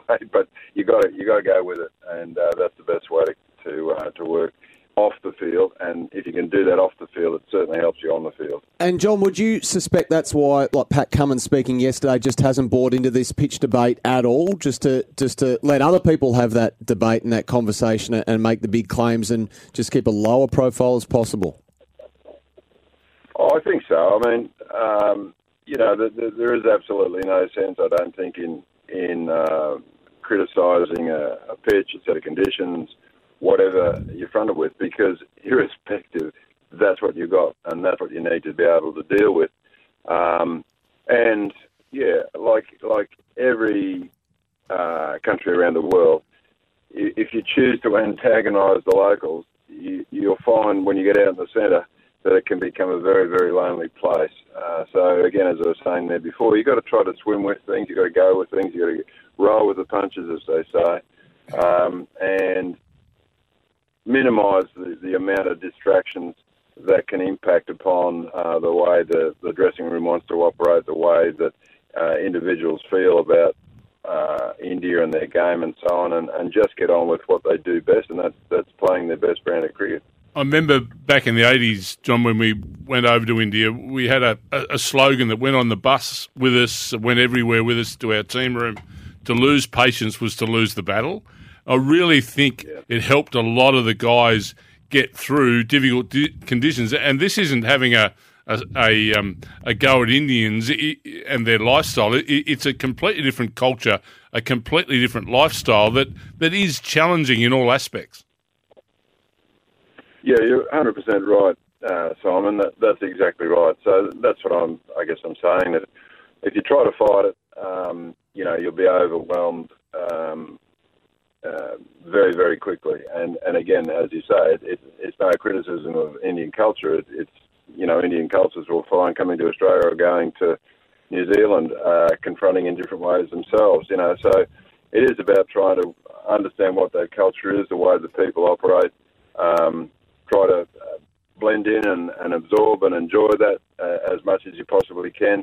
And then that then frees up, the way that you go about your preparations, the way that you feel about yourself, the way that you get into a game and get through a game, get off that game and move on to the next, So, good saying, and hopefully the Australians are carrying that as they are now. And as you said there before, Pat Cummins, I think, is very much an epitome of that. We're speaking to former Australian cricket coach John Buchanan. John, can you take us back to that 04 tour? Adam Gilchrist, the captain, of course. We saw the future Australian Test captain in Michael Clarke make his Test debut in the first match. I think he scored 150-odd. Then he took, famously, the 6 for 9 in the fourth match of the series as well. A glut of runs for Damien Martin, the wickets for Jason Gillespie. I mean, how momentous was the occasion back in 2004?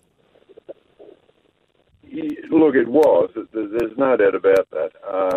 But it was certainly, from my point of view, and I think from a number of players' point of view, it was born out of 2001. As I said, I hadn't been to India, and as we've just been talking about, there's lots of things to learn about how you actually find your way around India and through India and then play cricket in India. And so I certainly learned a lot about how batsmen should bat. I learned a lot about how Indians bat. I learned a lot about the type of bowling and how to play spin bowling just by talking to experts over there. And, the likes of Bedi and Prasanna and Chandrasekhar and Venkat, they were all around. And it was and then you had the opportunity to watch, Tendulkar and Laxman and Ganguly and a whole range of them, and Dravid, go about their job, So a lot of that went into the thinking and the planning for 2004, and I think, we had a very, very good plan about how we wanted to restrict Indian batsmen and how we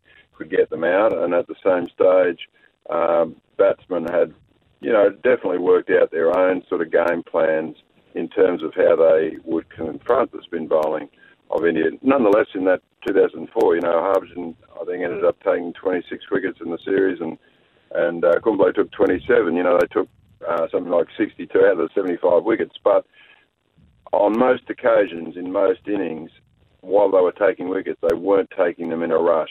Maybe the tail got knocked over quickly, but they weren't taking them in a rush, and therefore our front end was really working well. The partnership of Hayden and Lang always generally got us off to a good start. Simon Kadge had come in to replace Ponting, who was injured for the first 3 tests. And he put together a couple of really crucial innings for us, one in that first test and I think another one in the third test. And as you mentioned, Michael Clarke came in, made his debut, 150. Gilley, 100 in that first innings with Clarke. And I think, again, Gilley, I've said it a number of times, I do think he was just a pivotal part of our success, simply because we had the game plan and we stuck to it. And he was instrumental in making sure that on field, that's what happened. We didn't deviate and just stuck with what we thought was going to work, and gradually that came through for us, first test and then the second, third test.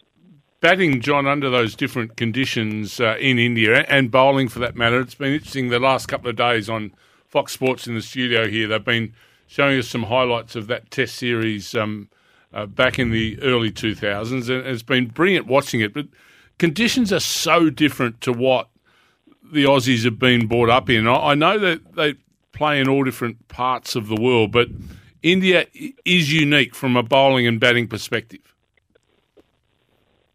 Yes, it is. And, you know, as I was just saying before, I think when you look through that Australian lineup, there's a lot of them now that have played in India, albeit that maybe their game experience is more short game than long game. But nonetheless, even in the short game in India, the wickets are lower and slower, and there's such a variety of spin bowlers and the way that their medium pacers, either use angles or change grips or whatever they need to do to utilise the conditions. So I think there is a better familiarity, an increased familiarity of that Australian team with Indian conditions coming into this series, which is obviously of benefit. And also, I think, added to that, the amount of data and information, as you say, the vision that's available to teams these days to put together really detailed sort of plans on players and the way a team might put together its own strategy, an Indian team might put together its own strategy.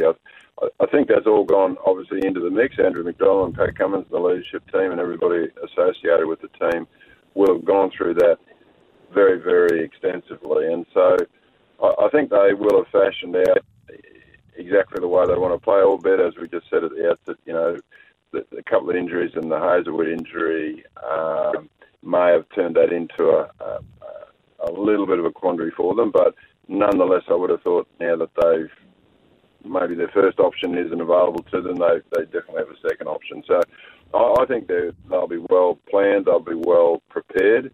It's now, just like any game, it's now how do I take my set of skills and adapt those, adjust those to what the conditions are going to throw at me from ball one and right through the course of the game, So that's how sport's played. Sport is, no matter what the sport is, every player, no matter how good your game plans are, never really follows the plan. And what you've got to do then is, obviously, as you know, Simon, everybody generally knows it, the ones that come out on top are the ones that can adapt it more quickly than maybe your opposition. Well, you talk about adapting, John. No, there's been plenty of talk about young Todd Murphy coming into this Australian 11 for this first Test match in Nagpur. How has he got to adapt? And can you give us some sort of idea in your time about how players around him, players within that team, help a new player adapt as they come in to make a Test debut? Yes, well, again, just listening to an interview with Pat Cummins with Murphy, and I don't know too much about him. And I imagine a lot of people don't know too much about him. He's only played, I think, a few first-class games. But as he said, he's got Nathan Lyon there by his side, and as a spin bowler and a person who's certainly a wealth of experience in terms of different conditions and different players from around the world. But beyond that, it's, I think, a pretty senior group, from the Kawajas and the Warners and the Smiths and so on, and the bowling group. So I think generally what happens is those new players in, firstly, one of their advantages is they're generally not scarred by any previous experiences. So youth brings an incredible amount of enthusiasm and belief in themselves for a start, and then if it can be harnessed properly, and generally harnessed by way of the coaching staff and the senior players and the planning that goes with it, then the individual like a Murphy will walk onto the field, I think, for a start with a lot of confidence in what they can do. Then through the game, they're going to be then challenged by conditions, by players, even by some of the decisions maybe that are made by umpires, which, you know, might be slightly different because of the conditions that the umpires are, that are managing. So that's when I think the likes of the Lions and the, you know, the Cummins and the Starks and all those guys that are in and around him will certainly support him through that if he needs that. You know, he may, who knows, he may just, like Michael Clark, stepped onto that field in Bangalore in 2004. You know, I could say exactly the same things about a Michael Clark, but in the end, the individual took the bit between his teeth and just played his game. And certainly, as I said, there was a critical partnership there with he and Adam Gilchrist, Adam being out there with him. But nonetheless, he was the person that had to enact that. So everything I said was there, but ultimately the individual did it. So, you know, great confidence in a young bloke. It's fantastic to see a young spinner, if he gets the nod, to come in and just see how he goes. Well, John, we can't wait for it. I think I'll speak for everyone here at SEN, and we it couldn't have been hyped up any more. Great to have your insights this morning on it all. Really appreciate it. My pleasure, James. Thank you very much. There's John Buchanan there, former Australian coach, joining us, Scoob. Been there, done that, won there in 2004. And, yeah, fascinating listening on, as you tapped into there, that just the changes on the field, off the field, the cultural differences that hit you even before you even land there on the plane from Singapore, which would be an adjustment, having a full aisle of autograph hunters. And it's a fantastic place. It's a brilliant place to go, to visit, to play sport in. I'd love to watch a match there. The passion of the people is extraordinary, and they'd be to be commended for that. They love their cricket, absolutely adore their cricket. Very measured, though, isn't he? He didn't buy into the pitch tampering or doctoring at all. So you tried to get him to buy in, didn't you? Of course we did. As a former coach, I'd be really interested in what he had to say on it. But in the end, we bought into it. What's that? Sorry, we've bought into it. You've bought into it. I've bought into it. We've all bought into it, and it's Bharat's fault. He started it all over there in the press box over there in Nagpur. But John's mood is exactly that of the Australian cricket team at the moment, and that might be the best way to go about it. We'll park that for now. It's time to get into this. Summer Breakfast. Questions without notice. For WD-40, register online for the Repair Challenge 2023 for a share in over 15 grand in prizes. You've got the nerve to ask me a question. I've got a couple. Thanks, Bevo. Got a couple of questions that notice for you, Scoob. Just before we get to those, Pete's been waiting patiently on the line. Well, I think patiently. I haven't spoken to him. I'm assuming he's very patient. I hope so, anyway. He's in Paran. He wants to talk about John Buchanan. Morning to you, Pete. Thank you so much, Sam. First, I've got to say, you two have become a real power couple in the world of broadcasting. I've got to say that. That makes it... that's wrong, Pete, and it makes it sound like we're married, which I'm not particularly a fan of. I mean, not that I'm... Don't look at me like that, Simon. But thank you, Pete. I'll take your compliment. I really appreciate it. You nasty little ant. We might be married. Pete, what did you want to say about Johnny Buchanan? Yes. Loved the interview, and I was just going to say, though, I did notice John has obviously subscribed to the Gary Ayres school of interviewing with his reference to the Smiths, the Lions, the Cummings, the Sarges, etc. Yeah. Good observation, Pete, because you got your Giarmans and your lip tacks and your Rashudos. Spot on. I've got a question that notice That's for you. Good. What has a bigger effect on a test match? Pitch manipulation or ball manipulation? Pitch. More than ball tampering. Yeah. Why do you say that then? Well, because the ball's got to bounce on the pitch. Mm-hmm. If it's been sand substandard. Yeah. I think that adds to what the ball can do. I've got one more for you, because we don't have a lot of time, sadly, for questions that notice today. What on earth happened to our Aussie women? World Cup warm-up match over there in South Africa. The Irish. They lost to Ireland. Ireland didn't qualify for the last World Cup, just so we're clear. They're ranked 10th in the world. They are a minnow in every sense. And here are our Aussies. They won 3 of the last 4. Raging red-hot, white-hot World Cup favourites. Haven't lost since Adam was a boy. And they've been rolled by Ireland. So, Just a little warm-up match. No, in a key World Cup warm-up match. Key World Cup warm-up match, was it? So the one we beat India 2 days ago wasn't key? No, that was key too. They're all key. So Healy, McGrath, Perry, they all shone with the bat, but they only posted 168, I think. So Irish got there with 2 balls remaining. Good girl. Well done to the Irish. Good luck to them. What does it mean for our girls? Should we be concerned? Nothing. It means nothing. Absolutely zero. Okay. I don't think they'll be scarred by it. They'll be looking forward to game one of the proper series. Cup. I hope you're right. Margaret from Sunbury's just called in to say well done to you for your performance on Summer Breakfast. So a lot of well wishes for the great Simon. Still got Monday to go, haven't we? We do. Don't you want me to come in? We do. We do have Monday to go. We've gone early. Well, I don't think we have, but. That's not our last day. Now, we'll be back on Super Bowl Monday, and then Gary and Tim back in the chair from Tuesday, normal service resuming then.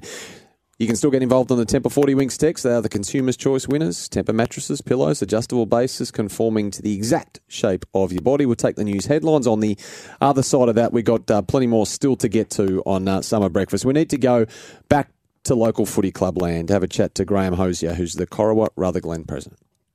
Shut up, Simon, you peanut. Stiff cheddar. Yeah, Boo from Rise text in. It was the loss that our girls had to have, he says. A massive night in the NBL as well. The play-in matches will be watching the South East Melbourne Phoenix and the Perth Wildcats very, very closely. Tip-off at that one, 6:30. And then the Cairns Taipans against the Tassie Jack Jumpers. That one follows on at 8:30 Eastern. Now, Bharat Sundaresan doing some fine work over there in Nagpur when he's not setting the cricket world on fire with his pitch reports that will make Tony Gregg blush. He's been doing some great work behind the scenes interviewing our cricketers, and he sat down overnight with the captain, Pat Cummins. It's a lengthy chat, but we've sampled up the best parts of it, we think. So it's Bharat Sundaresan sitting down with the Australian cricket captain, Pat Cummins, as we count down to the first ball of the first test later on this afternoon. Patrick Cummins, thanks for speaking to us. India tour, something that every Australian looks forward to. Just being captain for the first time, has it sunk in? Yeah, probably not really. I haven't really thought about it, to be honest. We're so excited. It was kind of 5 years ago the last time we travelled here, 6 years ago for a test tour, so it's great to be back. It's we're all up for it. And a very different Pat Cummins to 6 years ago. You were making a comeback to test cricket back then. Now you have the responsibility of captaining the side. And also at a time, a lot of guys in this team are hungry. It will be their last test tour to India. Yeah, that's it. I flew over late last time, playing my second test match, kind of not knowing what to expect. So, excited to be here and, in amongst a lot of experience. It's, as you said, some of the older guys have been here 3 or 4 times, but, this might be their last time. So, we feel really well placed to have a good crack at it. And just, look, there's always talk of conditions and spin and the talent on the Indian side. But it's beyond that, right? Winning in India means you have to embrace the chaos, an expression you've used quite a bit, and just embracing the challenge overall. That's it. You got to, you got to be up for it. The conditions are going to be different to what you get at home. You've got to just embrace every part of it. I think all those different challenges are what make it really tough. It's not just the wicket. So there's not going to be any surprises for this group. We've all played here before a lot. Most of the groups played test cricket in these kind of conditions where they're going to spin, so we're ready for it, can't wait. And just the preparatory camp in Bangalore, it was a conscious effort to just have some control over the conditions that you had. What did you take of that, and even in terms of just the team coming together? Yeah, just good volume, I think, more than anything else, even for us tailenders, just facing lots and lots of overs, from good quality spin bowling on wickets. Even, it takes a couple of days to get over a flight. So, really good prep, very relaxed. And then once we got here in Nagpur, you feel like most of the work's been done and we can just kind of freshen up and focus on the game. There will be a lot of talk of pitches, especially in Nagpur. It already has begun. Do you shut it out or do you embrace even that as part of being the challenge? Oh, yeah, you got to embrace it. Absolutely. I know someone like Smithy, he loves batting on these wickets. It's you got to problem solve on the fly. It's a great challenge. So we're up for it. Even as a fast bowler, you got to think differently. That's good fun. You don't want the same wicket every single week. There you go. Bharat Sundaresan sitting down with Pat Cummins over there in India. Always good to hear from the Australian cricket captain. Now, the coverage right here on SEN, a reminder, gets underway at 2:30. And we take you all the way through each and every day. Test cricket will be played over there across the four match series. Bharat in the ground. What's that, sorry? Well, they let him in now that he's really stirred up the hornet's nest. Yeah, possibly not. No, he's doing a fine job over there, Bharat. Part of our coverage, of course. Toyota Call of the Year is back as well. A tougher appearance from every angle you care to view it from. You just search the Toyota Hilux Rogue online today. Gary and Tim will be giving one away, if you don't mind, at the end of the one of the best prizes in radio. We'll take a break. On the other side of this, we need to go out to Corowa at Rather Glen. We've spoken about that proud football club over recent times. And they are in big, big trouble. They could enter a recess, lack of players, extensive damage to the club following flooding last year. Their future is up in the air at the moment. So we're going to have a chat to their president, Graham Hosier, on the other side of this.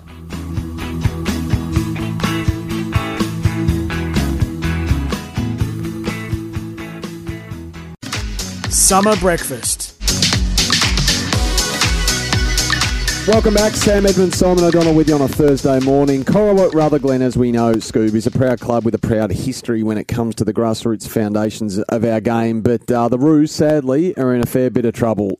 Player acquisition and retention and flooding up in that part of the state has really hit hard.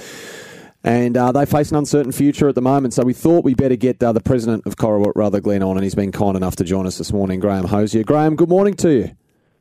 Yeah, good morning, guys. How are we, Robert? We're well here, mate, and we hope you are as well. And we appreciate you taking the time out of your day to lend us some of your time. The last I and we read on this, Graham, was that you were having a meeting, obviously, to discuss the club's future. I think you had several hundred people turn up. There was talk of a vote that was going to take part in the sense of whether you were going to have a recess for this season or not. Can you firstly just enlighten us and educate us as to where things are at for the club for 2023? So last Thursday we had a meeting at our RSL, who are great sponsors of the footy club. We had about 250 people, members, turn up. We just needed to explain the situation. There's so much going on and rumours and things like that. So we explained that first the condition of our rooms, which were flooded in November. And we can't get back into them. And then it was compounded by sort of player movement. We lost over 30 players for different reasons. And we probably got a coach a little bit too late. And come December, we got a coach. And sort of found that we had no players there. Netballers too. Netballers is the same. We've sort of lost 12 of them from our side that's been on top probably for the last 6 years.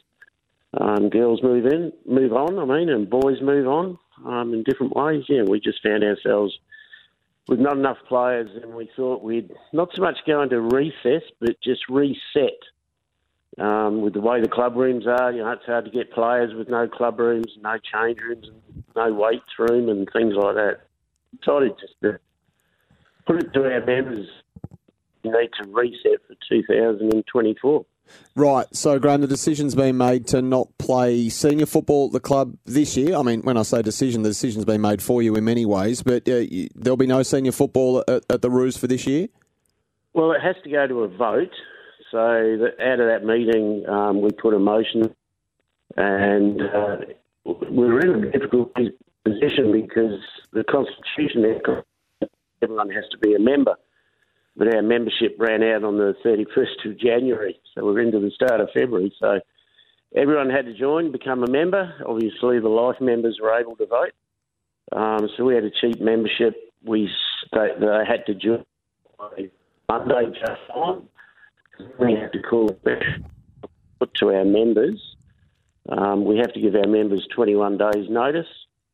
So we've got a meeting about the 27th, I think, where our members can either vote online or they come to the meeting and vote. It's up to them to make the decision that we sort of go and do a reset 2023. Graham, we might just get you to take a step left or right. You're with us full-time, full signal sometimes, and then you're dropping out others. So hopefully that that improves as we go on. Graham, the loss of those players, both the netball front and the footy front, what was that other local leagues? Was that guys retiring, you know, coming down to uni? What was the cause amongst losing so many players? We've got five that are trying out for higher leagues. So we've got one of Bo Longmire's young boys, Jed Longmire, he's trying out for Collingwood. We've got Caelan Bradkey trying out for Richmond. And then we'd had three that want to go to sort of the VFL. And a couple have gone over, followed Peter German over to Perth and just trying out in the waffle over there. We then had probably four or five retirements. A couple of blokes sort of just decided to give it away. Three went to rival clubs, which was a bit disappointing. And then we've had sort of guys travelling up from Geelong. They were in uni in Geelong, and you know, they're at uni and they want to be with their mates at uni, and we sort of understand that. And we had a few more move away to Queensland that just for lifestyle changes and maybe for uni. You know, you can't hold kids back if they're going to sort of better themselves at uni or something like that. So Graham, how would you describe the general state of country footy in Victoria? I mean, it's really unfortunate to be having this sort of conversation with you for a club like yours that has been around for so long, and the likes of John Longmire and others have come through there. I mean, can the AFL do anything to help? Can the VFL step in? I mean, what would you like to see happen? We're in a situation here where we've got four clubs that sort of pick out of the Corowa area. We've got Rutherglen, they stand alone. They're in the Toolangatta League. We've got Wagunya, which is just across the river, and they went, you probably know, they went through a tough time last year and they struggled with numbers. And then we've got CDB, HBU out the road. And we've got four clubs predominantly trying to pick players from a population of about 7,000 people. It's been an ongoing thing since about 2016. The AFL Northeast stepped in and we had a cluster meetings, but there was nothing really done by them other than a report and said natural attrition will happen. So are more mergers the answer, do you think, Graham, or you wouldn't like to see that either? Well, I think, some tough decisions have to be made, and I do think there's got to be mergers. We're actually... The four clubs are all getting together just informally, just to chat about where we're at and what we can do and maybe what we can do going forward. So, we just need to get everyone together and sort of get back to where we were in 2016, 2017. We had the same sort of problem, not Coro, but lack of players in the area. And it's a farming area, as you know, and you know, farms are getting bigger and families are moving on, which all doesn't help. Well, we wish you well, Graham. I mean, regardless of what happens when the vote takes place, if it is to be on the 27th, as you say, and it is, as you say, a reset rather than a recess. And good luck with the repair and recovery of the change rooms as well. I mean, that was a kick in the teeth when you obviously could... Least needed it. Yeah, that was really sad to hear. We wish you well, though, in regards to the future, Graham, regardless of the decision that is made. And just quickly, actually, would the juniors keep playing if the seniors don't? Well, that's what we do. Our junior plays in the Sunday comp up here, and they are strong. And it's a brilliant junior comp. So we've got to keep them going. Yep. And, you know, this is where we're trying to get them change rooms and everything. So, they are keeping going. Yep. And our junior netball is going too. We managed to keep them going as well, which is good. It is. That's the backbone. That's vitally important, isn't it? Graham, we appreciate your time this morning. All the best with it. No worries. Thanks for that. There's Graham Hosey there, the president of Corowa Rutherglen Football Club. Simon, we'll take our final break. We need to, and we'll be back to tidy up, wrap up, set you off into your weekend after this.